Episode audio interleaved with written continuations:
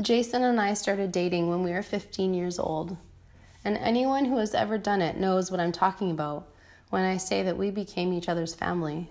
Because that's what happens when you hold hands with someone through the transformation and evolution of the child to adult years. We weren't sure where one of us started and where the other ended.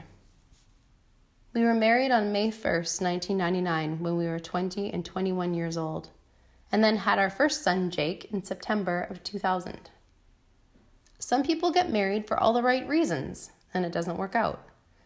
Some people get married for all the wrong reasons, and it settles in like a pair of well worn leather boots. I'm not sure why our marriage didn't work out in the end. I mean, I can speculate, and I have no doubt that there are a few friends and family members that can and most certainly have cast their votes. But at the end of the day, I mean, who really gives a shit why? One person's why could be another person's grace. Baking bread at an elevation of 8,000 feet is a lot different than baking bread at sea level. But bakers in either state are still liable to start a goddamn fire in the kitchen. Divorce is ugly. As Chris Farley often said, that's gonna leave a bit of a mark. But I'm thankful for the part Jason and his family played in my life.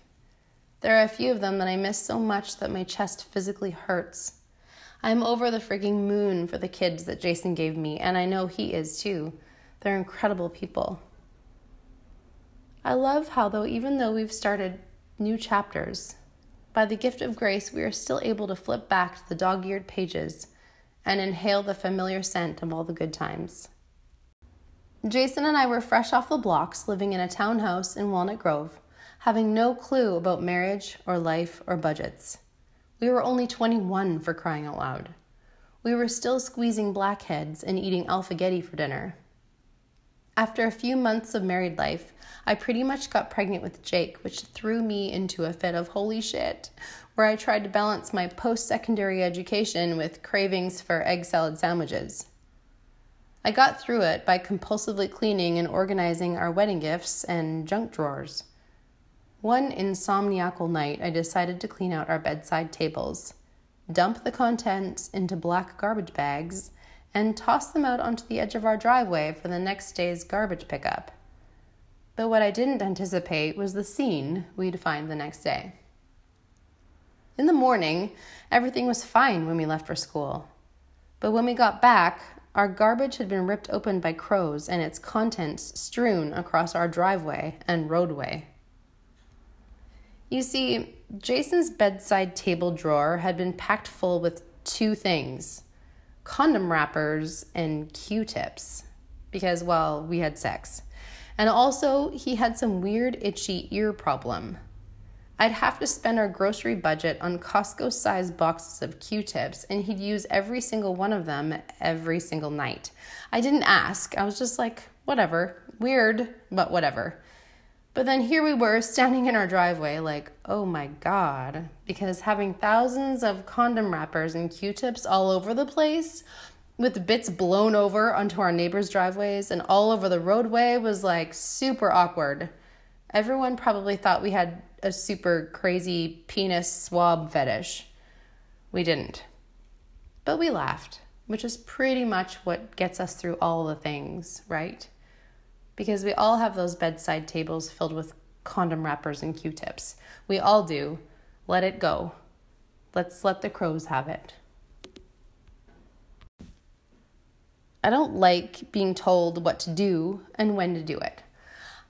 I will love when I damn well want to love, and in fact, if I had a choice, if I were not whatsoever dictated by my moods, hormones, the moon, or whether or not I can feel crumbs under my bare feet when I'm making coffee at 6 a.m., then purely out of spite, I would gather up all three of my hateful thoughts and exercise them on one day each and every year for eternity. February 14th. Jason and I always hated Valentine's Day.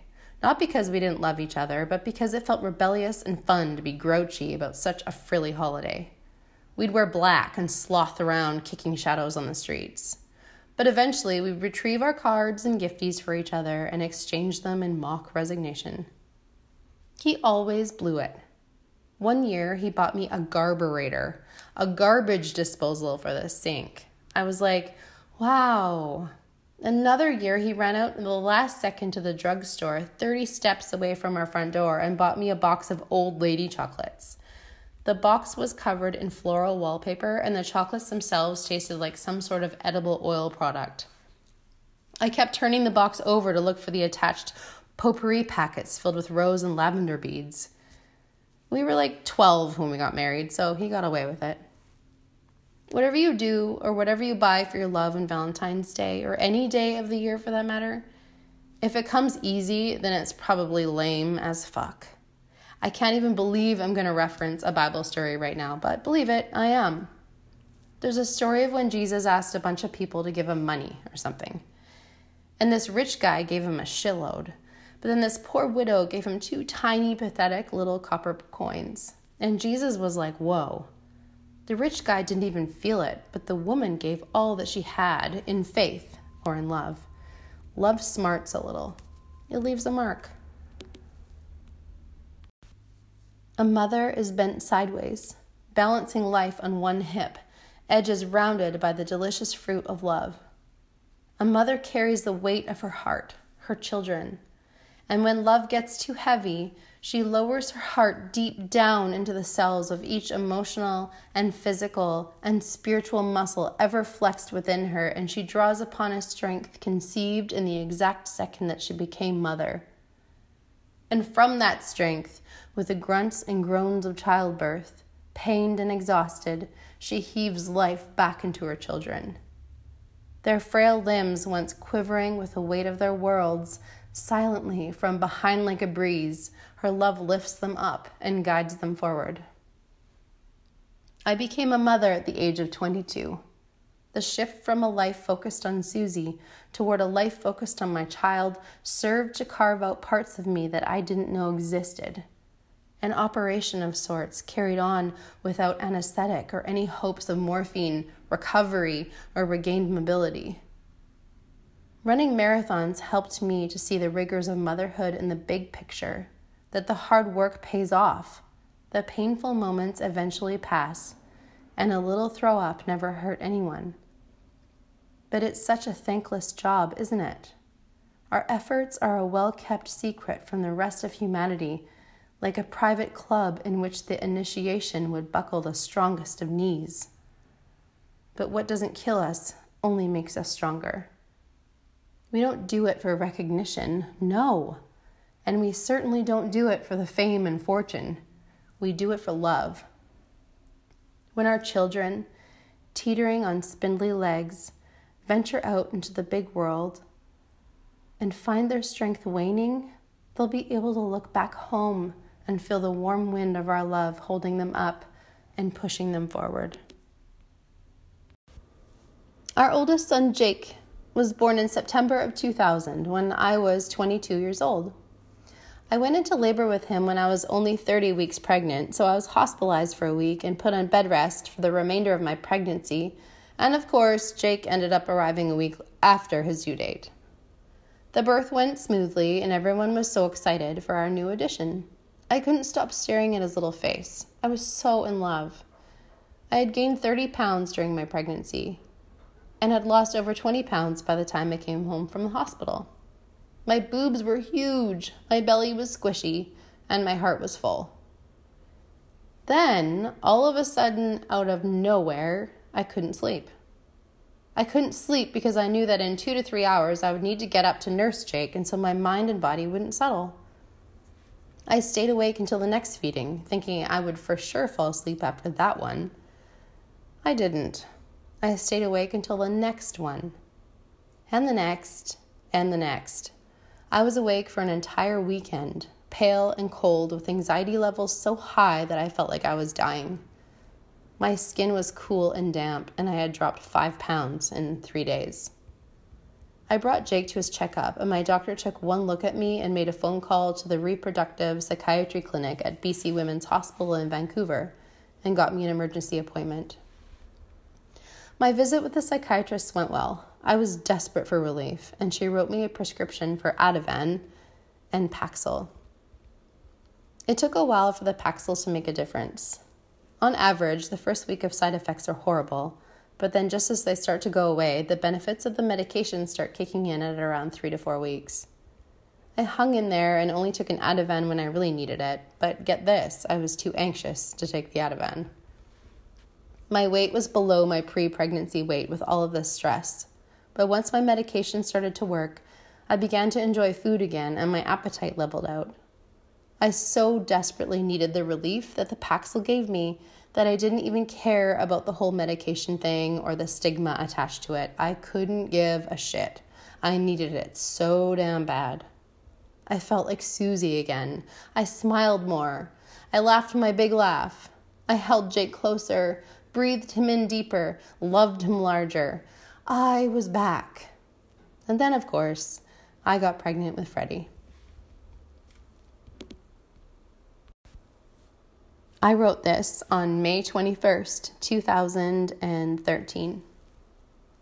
11 years ago tonight, I was sitting in the leather recliner across from my mum while Jake was fast asleep in his big boy bed.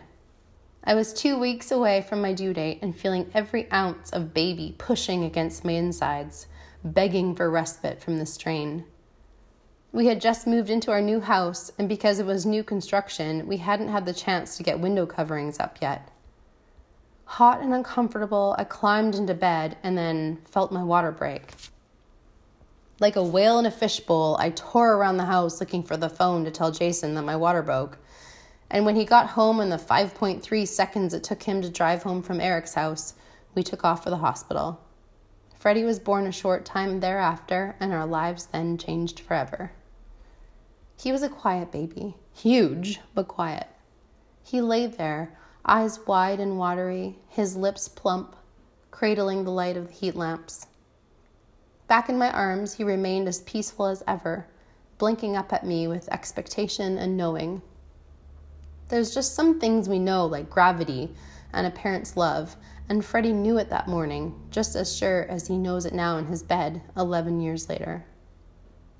When I think about Freddie, my mind and heart fill with constancy, steadiness, strength, quiet sensitivity, empathy, the gentle leader. He won't fight to be heard, but when he speaks, we better listen. Freddie knows how to love. He makes mistakes, and he's made some big ones. Oh, some big ones. But he knows, and his heart breaks for them. His gentle presence moves mountains. His very first word was from my dad, Rumpa for Grandpa. He'd spot my dad from a mile away, and his raspy little voice demanded my father's arms. He'd point at him, nod, and blink in assertive expectation. Rumpa! And there my dad would melt every time. My life is full of twists and turns, of endings and new beginnings. But my children will always be my light. Eyes wide and watery, lips plump and cradling the light of the heat lamps. I'm right here, arms open. Freddie got diagnosed with a blood disorder when he was just over one year old. He got a cold, which turned into a cough, which turned into pneumonia, and his little body was working too hard making red blood cells to fight the pneumonia. It's a rare hereditary blood disorder, and I'm so thankful that it hasn't affected his life too much. Once in a while, when his body can't keep up with the rapid rate of red blood cell destruction, we bring him to the hospital for blood work and, if need be, transfusions. There's this image in my mind. No, it's not just in my mind, it's in the gap between my skin and memory, my senses and instincts. That space that juts out into our lives, whether we want it to or not, like a sharp rock between here and there a space where we can either stand upon or lose ourselves on. And it's of Freddie's tiny toddler body, bound in a hospital bedsheet in a way that kept him still long enough to give blood for tests. He was too young to understand that we bound him to help him. He fought hard against us, against that binding force, his iron will flexing and pushing the angst inside his body practically bursting through his skin, and all I could do was stand there and helplessly watch him fight. I've seen this scene manifest in different ways with each child. It's not a hospital sheet in an emergency room. It's on a couch. It's in the principal's office. It's in a restaurant. It's at home. It's here and there and everywhere in between, but to me it looks the same. That my child's angst is practically bursting through their skin, and all I can do is stand there and helplessly watch them fight. I want to unzip the gap, gather my babies in my arms, and duck us all down beneath the great divide between here and there, stand on that rock and know peace. To close up the unknown and lie still in the safety of love where there is no pain, there's no fight, there's no angst, but then there is no growth. Once I had been on antidepressants for a while, I felt like I could finally feel the energy of my truest self flowing through my actions without having to first pass through the filter of anxiety. Having anxiety is like standing beside a cock blocker at a bar. You want to go out and have some fun, but a really mean, ugly girl keeps clinging on to you, making the both of you completely unapproachable. Oh wow, I should be a doctor. Anyway, the medication was golden, bottom line. But the side effects were a bit shady. Where it normally took me three and a half minutes to have an orgasm, it took me a week and a half to have one on medication.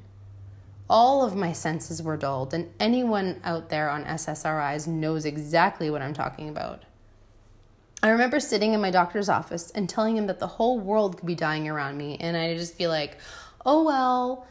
And it's not like I was taking too many milligrams, as it took me many months to find the right dose to give me relief. These are just the side effects.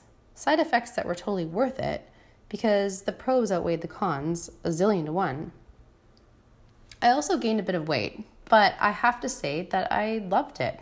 I loved my big boobies and my squishy belly. There was no greater joy than holding my two boys on my lap while I read them a book. I was soft for their little bodies. I was mummy and I was perfect. We got pregnant again and then lost that baby. Then pregnant again, and Katie was born in 2005. The boys started school. We moved out to Abbotsford, and in about 2008, Jason and I decided that we needed to see a counselor for our marriage. Once we started counseling, it became very apparent that I needed therapy for my own shit. And so while I started digging deep and working on my life, my anxiety started to alleviate. Over the course of the next two years, I went down on the Paxil and up on the psychotherapy. By the year 2010, I was no longer taking medication, all the while going through the toughest time of my life. Support from my counselor, family and friends, long distance running, and also the new skills I had acquired in coping with irrational thought patterns got me through that phase of my life and made my once fragile mind much stronger. My chest wrings its muscles in angst. My eyes are flecked with worried wet, and it's all I can do to tame it, hold it back, rein it in until I get there. I do all the right things. I shoulder check, signal, calmly pull into my spot with my jaw flexed into a peace forced half smile while my muscles twitch with emotional overload. Collecting myself, adjusting the tongue of my shoes, I set my eyes on the path ahead and take names. One step to start, two to keep me going, and then it's no turning back. Not for a while. Not until I'm finished pouring myself out, fertilizing the forest with my heart. A burn pile of smoke pulls my gaze to the right, interrupting my rhythmic breath for a moment while I draw it slowly in and up an eagle, chest out and proud. I lift my own in hopes that I too might be recognized as supreme, and then a second later I trip on a root and instead promptly remember my humility. My feet take me to places in my heart that not even flight could bring. I run and I run and I run, and when I find what I'm looking for, I don't stop and turn around. No, I hold it close.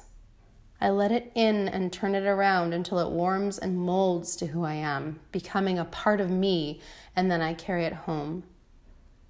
It's a bit heavier, but I'm a bit stronger, so it all evens out.